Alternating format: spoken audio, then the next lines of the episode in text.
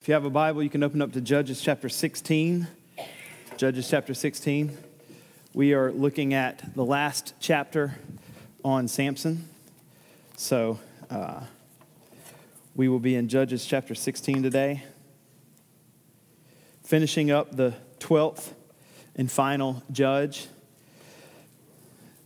If you have a Bible and you're able to stand, uh, stand with me. We're not going to read the entire chapter, but we're going to start at verse 23. We're going to study the entire chapter, but I'm just going to start at verse 23 and read for time purposes.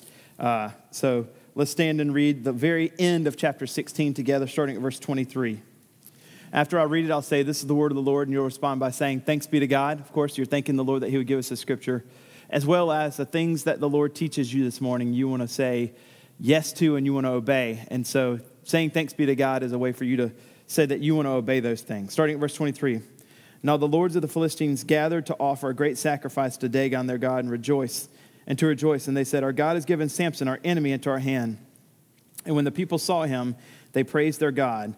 For they said, Our God has given our enemy into our hand, the ravager of our country, who has killed many of us. And when their hearts were merry, they, call, they said, Call Samson that he may entertain us. So they called Samson out of the prison, and he entertained them. They made him stand between the pillars, and Samson said to the young man who held him by the hand, Let me feel the pillars on which the house rests, that I may lean against them. Now the house was full of men and women.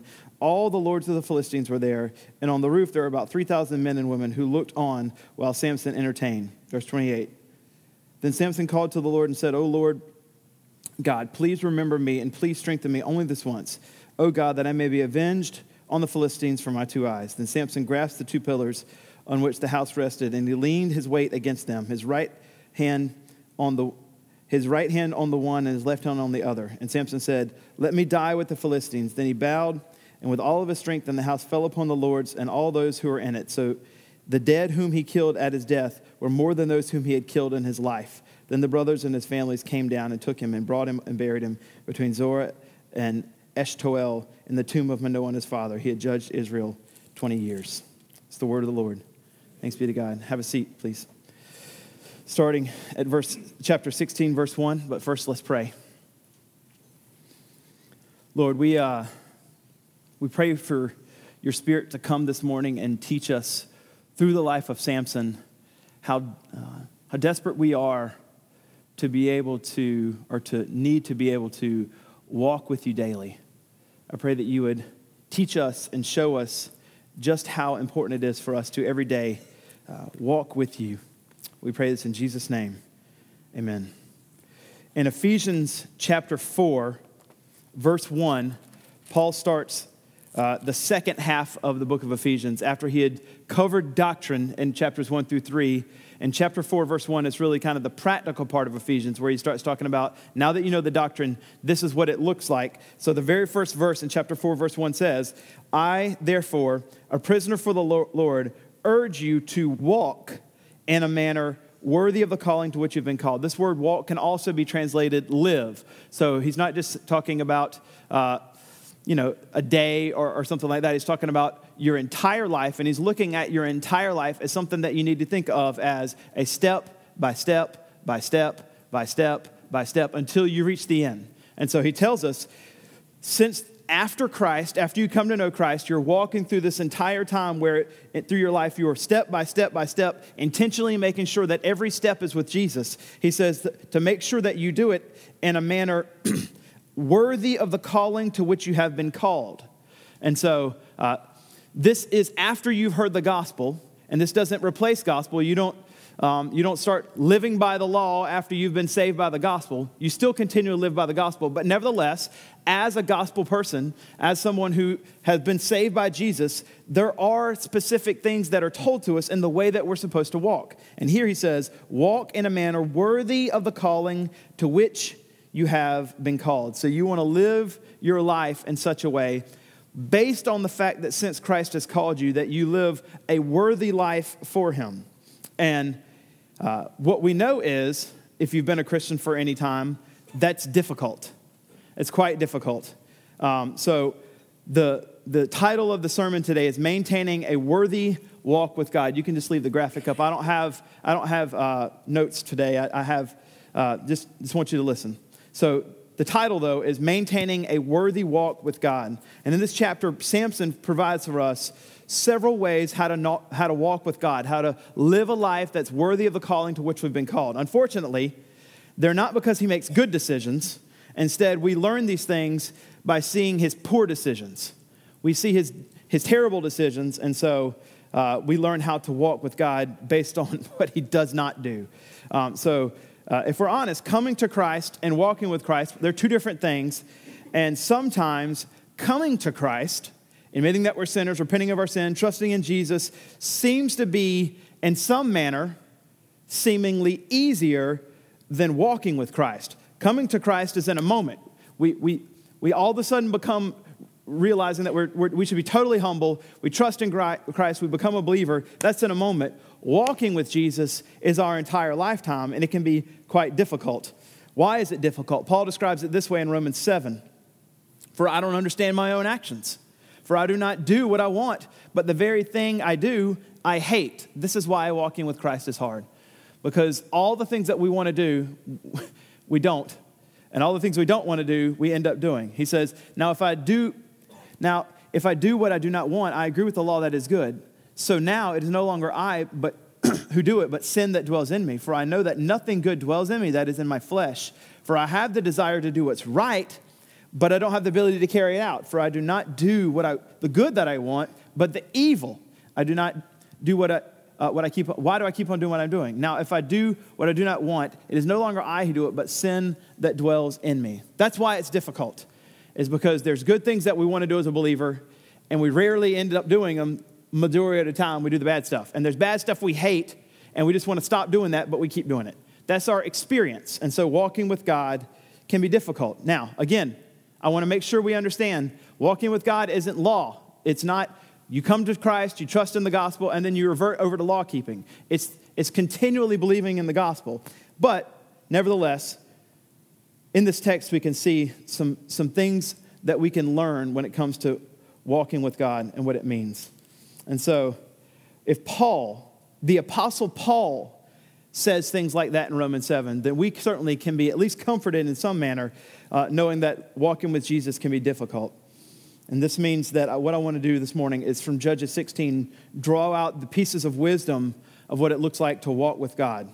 Verse 1 Samson went to Gaza. Stop right there. We already got a problem. We already got our first principle. Samson went to Gaza. You're like, how's that possible? Well, it is. Here's why. because Gaza is not just Philistine land, Gaza is the middle of Philistine land. It's all up inside of the Philistine land. We know in the previous verse, chapter 15, 20, he judged Israel in the days of the Philistines 20 years. So he had been doing that for 20 years. Chapter 16, the very end of his life, he has been presumably God's man to save Israel for 20 years now. One would hope that his relationship would seemingly grow during that, and that's what would happen. Likely not. 20 years later, of judging Israel, he walks right up into the middle of Philistine land looking for a prostitute. First principle is this Christians, when we're walking with God, living in a life worthy of the calling, should not intentionally, should not intentionally walk into the middle of temptation. We should flee. We should flee from temptation. It's just crucial. Look what he does. Samson went to Gaza. There he saw a prostitute and he went into her. The, number two, the Gazites were told, Samson has come here, and they surrounded the place and set an ambush for him all night at the city, gate of the city. They kept quiet all night, saying, Let us wait till the light of the morning, and we'll kill him. But Samson lay there till midnight, and at midnight he arose and took hold of the doors of the gate of the city in two posts. This requires great strength, and pulled them up bar and all, and he put them on his shoulders and carried them to the top of the hill that is in front of Hebron, some 40 miles away. So he, he knows they're going to get him. He picks up the things and he just walks or goes 40 miles and throws them down. I mean, that's amazing strength. But nevertheless, what we see here is Samson walking right into the middle of temptation. Right into the middle of temptation. As believers in Christ who are to walk in a manner worthy of the Lord, we must not do this. We should not ever intentionally walk. And I say intentionally because certainly it can be unbeknownst to us, but mostly, most times it's not. And so we want to uh, intentionally run away from temptation. Why does he do this? Why does he, after 20 years of being the judge, seemingly should be walking with God in a much better way than what he had done? Why does he do this? Well, at the end of chapter 15, he's praying. He's seemingly starting some kind of walk with God and glaringly absent from all of chapter 16, unlike chapter 14 and 15, is the phrase, the Spirit of the Lord. The Spirit of the Lord was upon him, the Spirit of the Lord, etc. So, likely why he does this is he does not continue, not mentioned once in all of chapter 16 at the close of this tragic man's life is a mention of the Holy Spirit being on him. So, likely is because there is no continually living by the Spirit. If the first thing we see is that Christians should not intentionally walk into, the, into temptation, conversely, number two, we see Christians must also depend upon the promised Holy Spirit every day. That's the first two that we can see. When we're talking about living a life worthy of the calling, or um, as I said, maintaining a worthy walk with God, Christians should not intentionally walk into middle of temptation. Number two, Christians must depend upon the Holy Spirit every day. Christians must be aware of what going into Gaza is for them. Every one of you has a going into Gaza. Like there's a, there's a place of temptation that you should flee from. You should not walk into Gaza. We all need to know what tempts us, and we all need to stay away from the middle of Gaza, whatever it is for you. We all know what our Gaza is. Stay away from it. One can say this Fudd, that is so legalistic. What about freedom? We're free now. D.A. Carson says it this way in his commentary to the letter of Philippians we should exercise the kind of faith that cheerfully makes self denying decisions simply because following Christ demands it, simply because it's right. So, I don't think it's legalism. I don't think it's legalism. I think D.A. Carson's right on. We should flee. And not only is it not only legalism, I don't think, uh, it's commanded to flee temptation. It says it several times in the Bible. 1 Corinthians 6, 6 18, flee from sexual immorality. 1, 1 Timothy 6, 10 and 11, flee from, it says these things. If you look in context, it's all kinds of evils. 2 Timothy 2, 22, flee from youthful passions and pursue righteousness. So fleeing is not legalism, fleeing is obeying. Fleeing is obeying. So what we've seen thus far is this. Um, Christians should not intentionally walk into temptation. Christians must depend every day upon the promised Holy Spirit in their life. When we don't, we have consequences that come around us for not heeding this wisdom, like for him, where they're surrounding the place, they're wanting to bring harm to him, uh, they're bringing detrimental consequences to him, and likely even more sin, is what we see in verses 2 and 3. And he's living in darkness and he's running away in darkness at midnight, trying to retreat from the, the harm that could come to him. Those are the things that happened. The, the story of him running away at midnight is certainly emblematic of what it means to live in darkness. And so, the first two things we see are don't run into temptation, instead, run away from it. Second, live by the Spirit. He's glaringly not. Verse 4 After this, again, we can stop there and have another one. After this, what are you doing, Samson? What are you doing? After this, he loved a woman in the valley of Sorek whose name was Delilah. This means that Samson still has learned nothing about himself. He demands in chapter 14 a, uh, a bride that's a Philistine. He walks into Gaza in the beginning of chapter 16 and sleeps with a prostitute. And still, after this, he wants to marry another Philistine, or he wants to uh, have a girlfriend, at least, uh, another Philistine. This means that Samson still has learned nothing about himself. He, he has no clue about what it means to do the painful work of self diagnosis of his own sin. So, walking in a manner worthy of, of the calling that we've been given. Number three, Christians continually must do the painful, and I say painful because it is painful work of self diagnosis, parentheses, other people can help, other people should help. Christians must do the painful work of self diagnosis, of knowing what sins cling so closely or so easily entangle, as Hebrews 12 1 says, us. Know who you are. Know what things cause you to be tempted in sin so that you don't walk into Gaza. Samson here is not able to do that. He has no ability insight of the fact that he has a massive sexual addiction problem. He doesn't know his sin, and therefore, since he doesn't know his, his sin, he doesn't know how to fight his sin chapter 14 begins showing us his problem where he demands this unnamed bride, uh, whom he eventually gets killed. So he's not a great husband.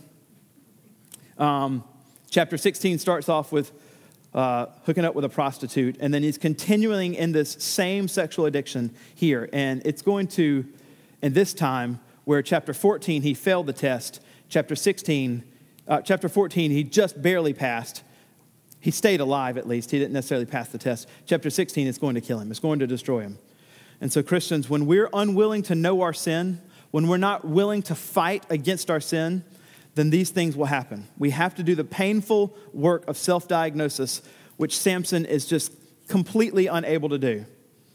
Now, there's good news about knowing what your sin is. Here's the good news Jesus has defeated it.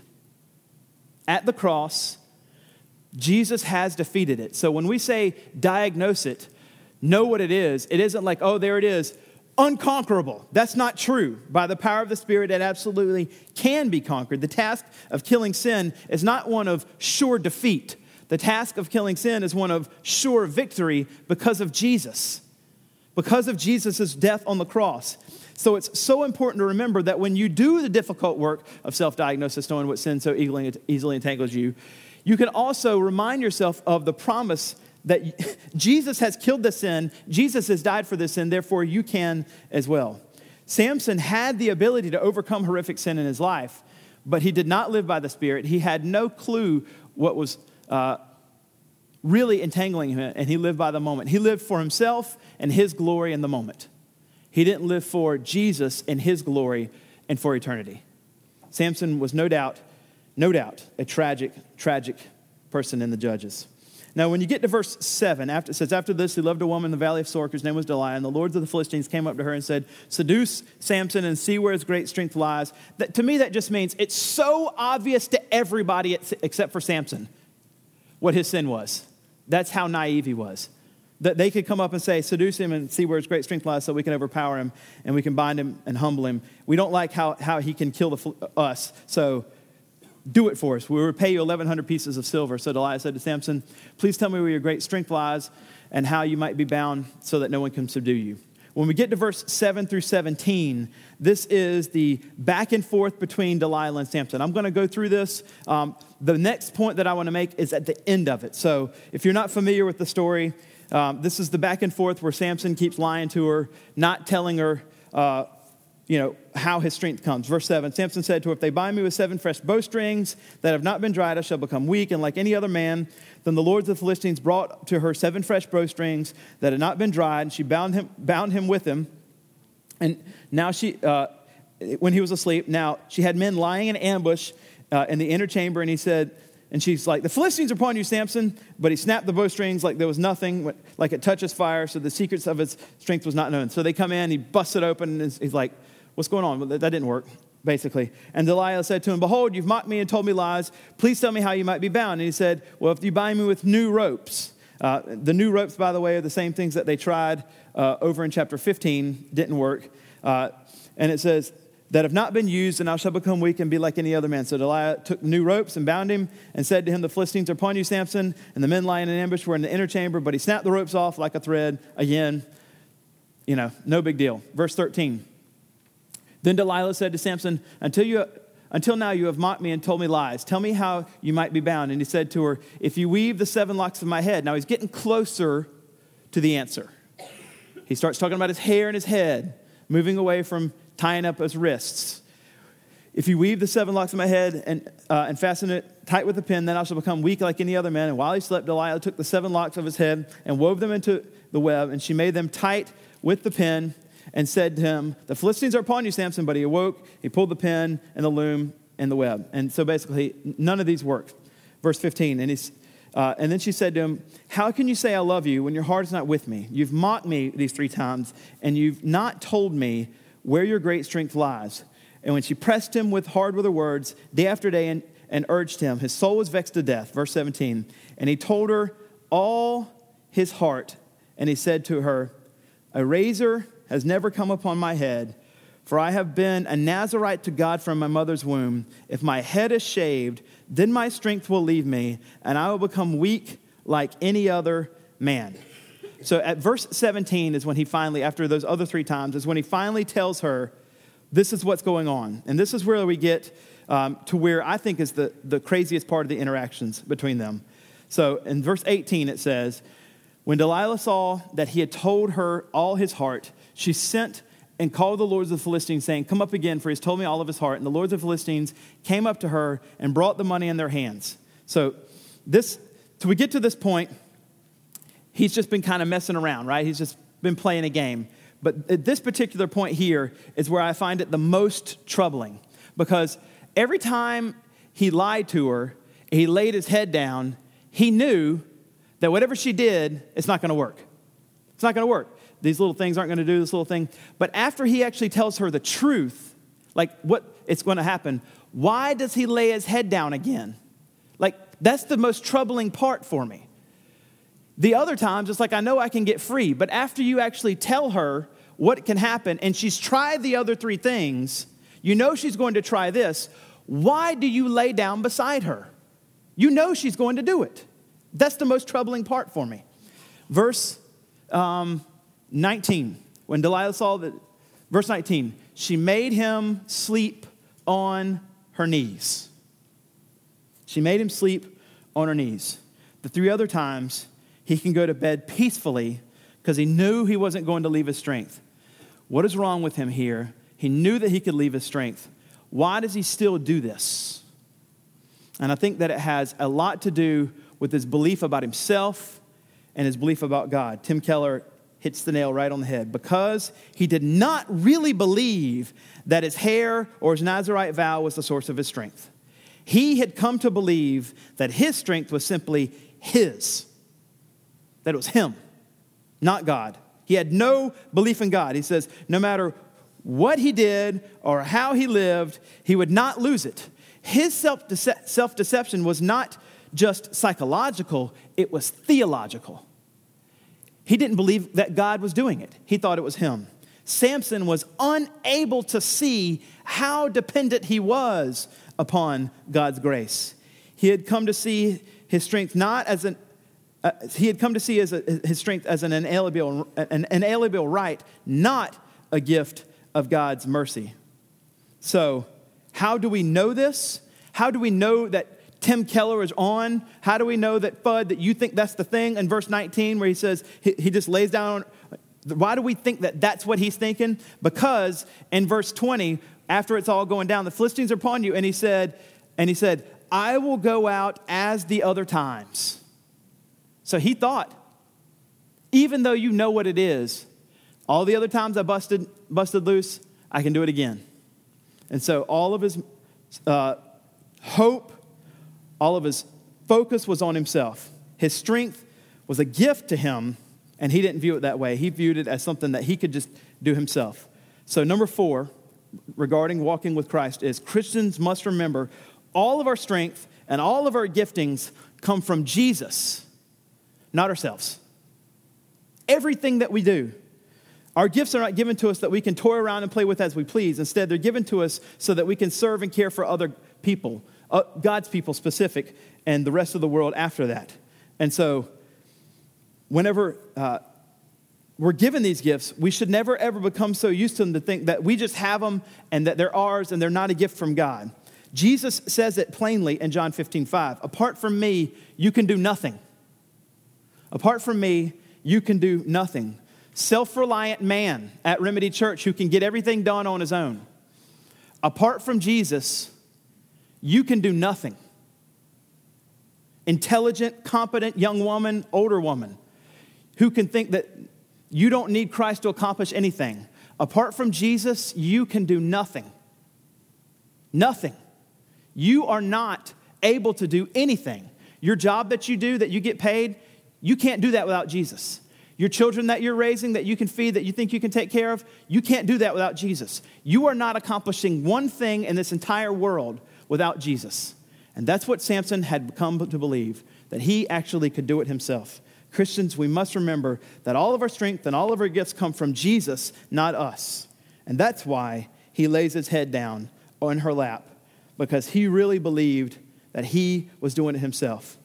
And keeping us weak Not strong is God's daily app notification reminder to us to remember remain in me, remain in me. That's the whole point of John 15 when it says, apart from me, you can do nothing. If you read it, depending on your NIV or ESV or KJV or whatever V, it says, it says abide, abide, abide, abide, abide, abide, abide, or remain, remain, remain, remain, remain, remain, remain, remain.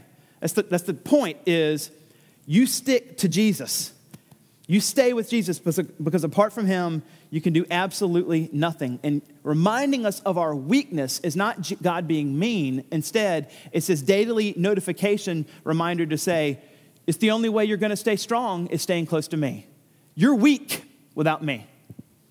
That's why Paul says it this way in 2 Corinthians 12. Therefore, I will boast all the more gladly of my weakness, so that the power of Christ may rest upon me. I want to be weak.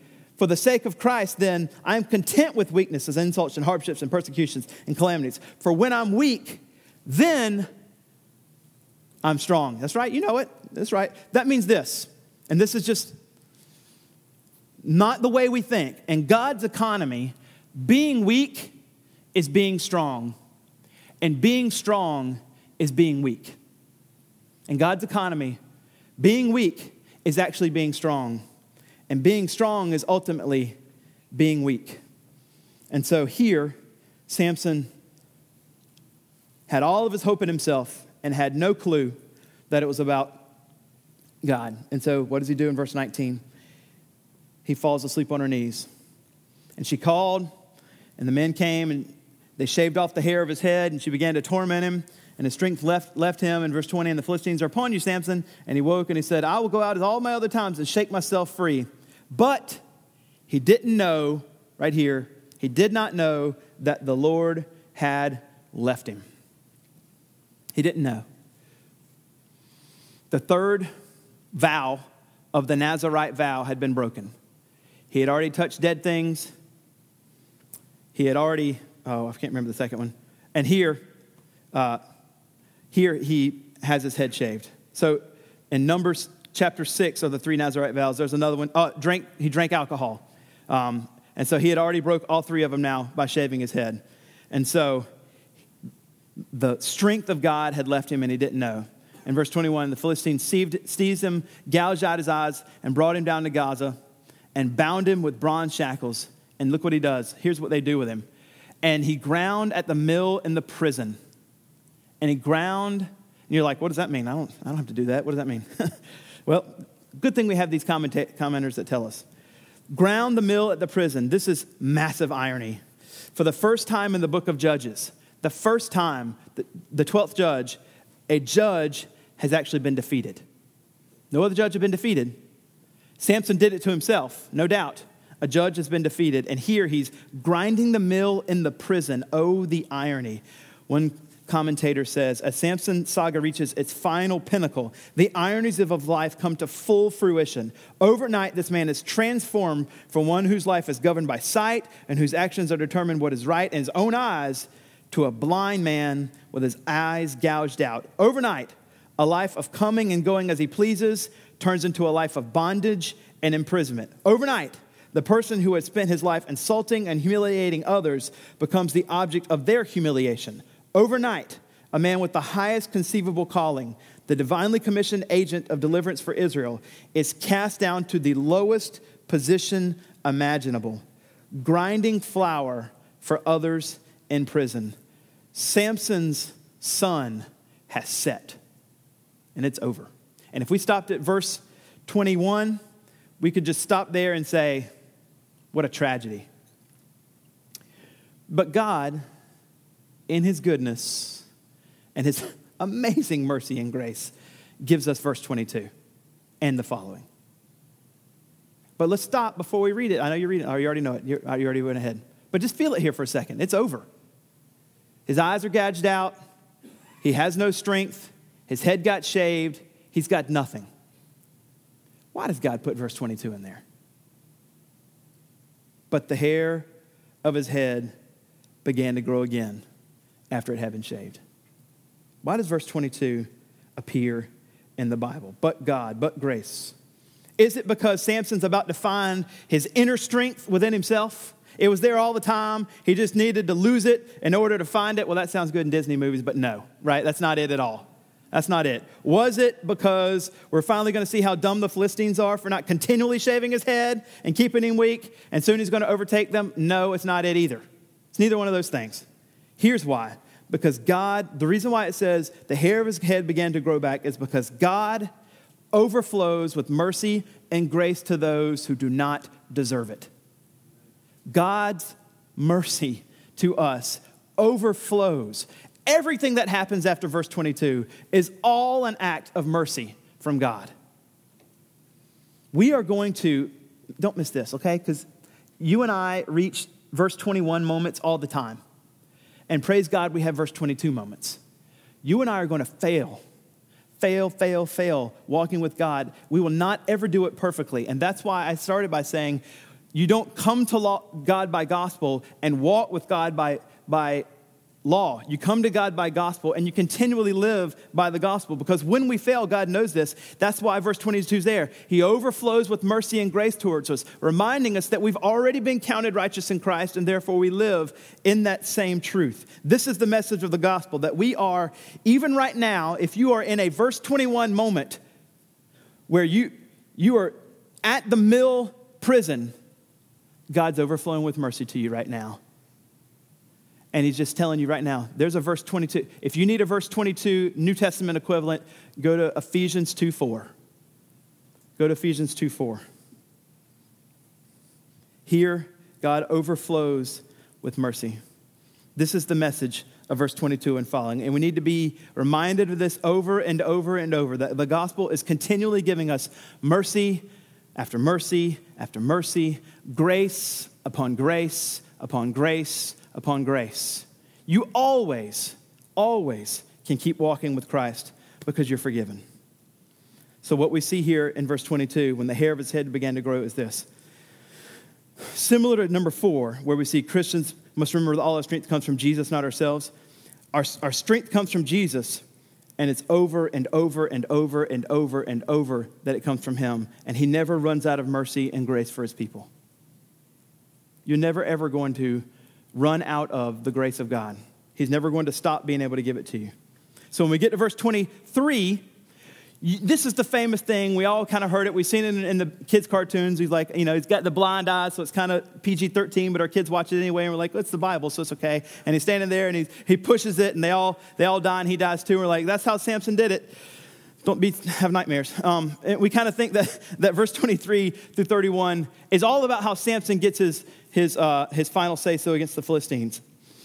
And while that's somewhat true, verse 23 through 31 can mistakenly think that it's mostly about Samson getting his one last shot to kill the Philistines.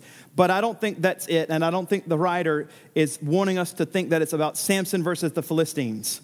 Instead, there's something bigger. The true contest is not Samson and the Philistines, the true contest is the Lord Yahweh and Dagon. And God's not going to share his glory with anyone. That's what's going on. Verse 23 The words of the Philistine, the lords of the Philistines gathered to offer a great sacrifice to Dagon, their God. Dagon is a nothing, he's a cipher. That's how I learned that word this week. It's a non entity. He's a cipher. He's a nothing. He is a nothing that exists of nothing. He's a, he, he doesn't exist, but to them, he's their God. The, the Lord, now the lords of the Philistines gathered to offer a great sacrifice to Dagon, their God, and rejoiced and said, Our God has given Samson, our enemy, into our hand. This is all pagan, awful, terrible, wrong, misplaced, awful worship. And Yahweh, the Lord, will not let his glory go to anybody else. They didn't do anything, God did it and because of Samson's disobedience. And so, therefore, Dagon deserves no glory. God gets all the glory. So, what we're seeing here mostly is that God is jealous for his glory continually, even um, in this situation. They're, they're praising Dagon. And it says, verse 24, and the people saw him, they praised their God. No, no, no, you don't do that. Only the Lord Yahweh is worthy of, of, praise. For they said, Our God has given our enemy into our hand and the ravager of our country who has killed many of us. And when their hearts were merry, they're drinking, they're getting drunk. And they said, Call Samson that he might entertain us. So they called Samson out of the prison and he entertained them. I have no clue how he entertained them. Um, maybe he sang, who knows. Um, but nevertheless, they bring him out to maintain. And as we maintain our walk with God, just, just a side note here, as we maintain our walk with God, I think we, something we can draw from this is that our aim is the glory of God because He will not share it with anybody else. He doesn't share it with Dagon or the Philistines. He doesn't share it with anybody because no one deserves it besides Him. Only He deserves it. And see, here we have the false God receiving false glory. It's being given to Dagon, this non entity nobody, this zero nothing person, false whatever. And God will not do that. He will not stand for this. So Samson's up there entertaining whatever he's doing, uh, and they want to have this trophy, this perceived trophy of their perceived conquest uh, at this big party that they're having where you have about 3,000 people. It says, uh, entertain us. And so Samson entertained them, and they made him stand by the pillars. Verse 26 And Samson said to the young man who held him by the hand, Let me fill the pillars so I can lean against them. And the house, here it is, was full of men and women, all the lords of the Philistines. So the Philistines were numerous, but the, the leaders of the leaders of the leaders, the most important people, were all at this place here. And so if you're going to take out the Philistines, who better to take out than all the leadership? And they're all there.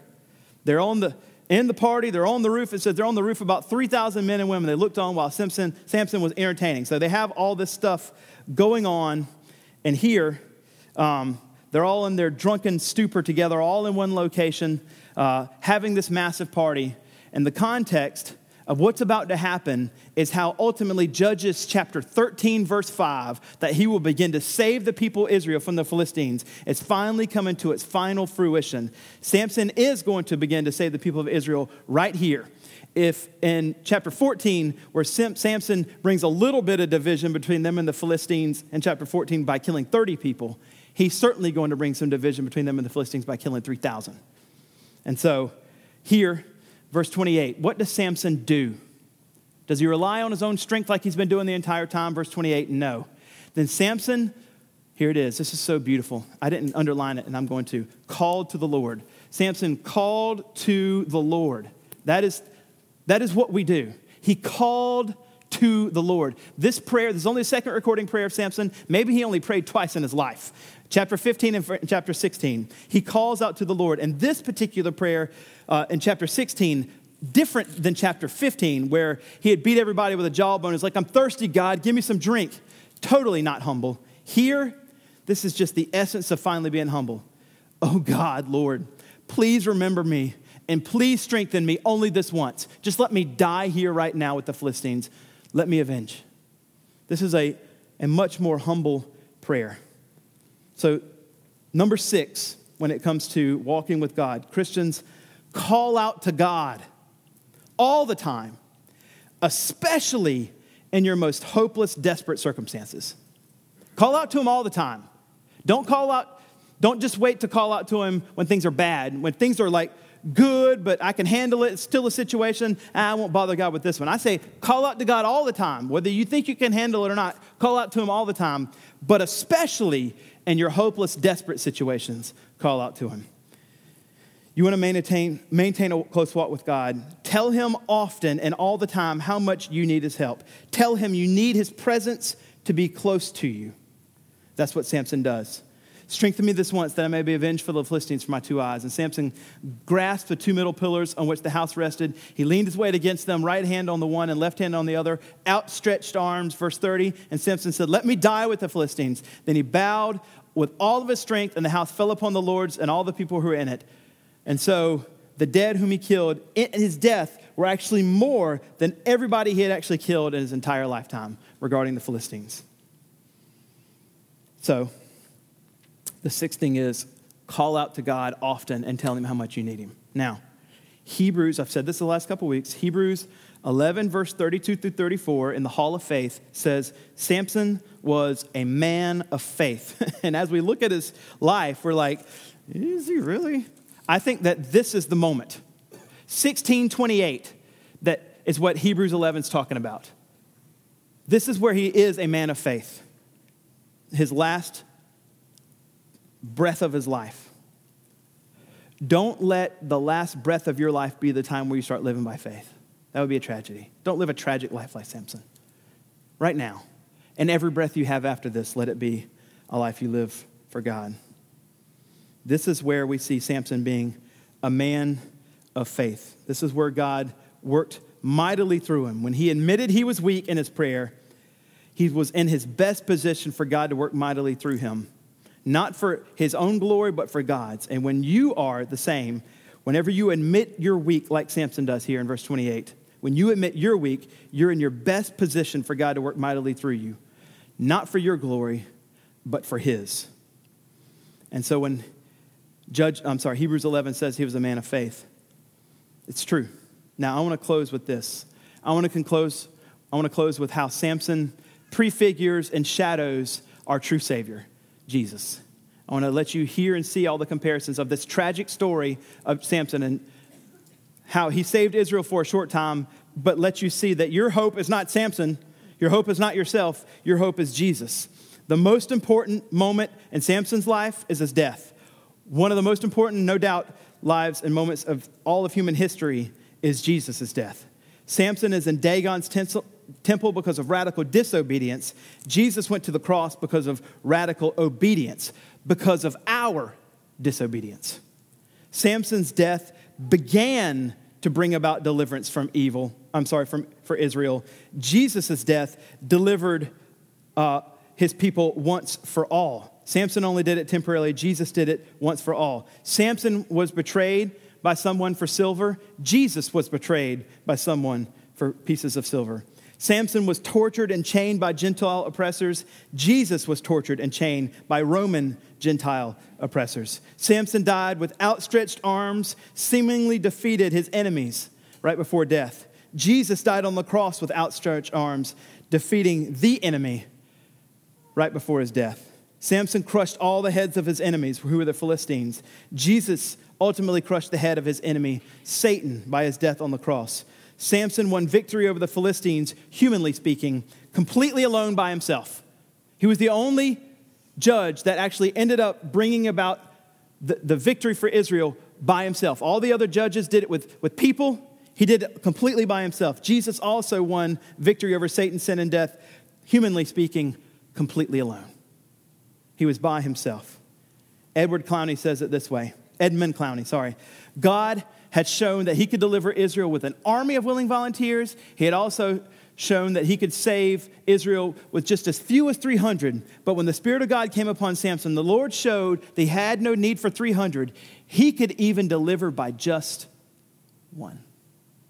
And of course, that prefigures and foreshadows Jesus, where Jesus by himself delivers all of us from our sin and puts and saves us and puts us on a path towards being able to walk and live for him. Let's pray. Lord, we thank you so much for your mercy and your grace that you've given to us in Christ. We pray that we would walk in a manner that's worthy of the calling that's, that, we've been, that we've received and the, call, and the uh, gospel that's been given to us. We pray that we would all remember that this is not a law based walking. Sanctification is not about reverting back to law keeping. It's about trusting in the good news of the gospel and remembering what you've done for us and that we can live a life worthy of the calling that we've been given. Living by the power of the Spirit, continually trusting in your righteousness applied to us and that we walk with you. Help us, um, like Israel was going to be saved by their judge, help us look to our King, our judge, our only Savior, Jesus, and ultimately theirs and all the world's. Help us look to Christ. Help us live at the foot of the cross every day. We don't come to the cross, get saved, and walk out trying to do our, our best to live for Jesus. We come to the cross and stay at the foot of the cross forever. We need you in our sanctification just as much as in our justification. We praise you, Lord. We pray this all in Jesus' name. Amen. We're coming to a time of the Lord's Supper where we celebrate that Jesus gave his life for us on the cross. And so, if you're a believer in Christ, this time is for you. Come forward and get the bread and the cup. There's a table in the back. Make sure you know that there's wine or juice. Pick the one you want. Uh, whenever you're ready, you may want to sit, think, and pray for a moment. And then, whenever you're ready, come forward and get them. And we'll come back and we'll take the Lord's Supper together as a family. This is signifying our unity around, um, around Jesus. So, whenever you're ready, you can come forward. If you're not a believer in Christ, I just ask that you observe. You just, uh, just watch and hear the good news of Jesus um, as we take the Lord's Supper together.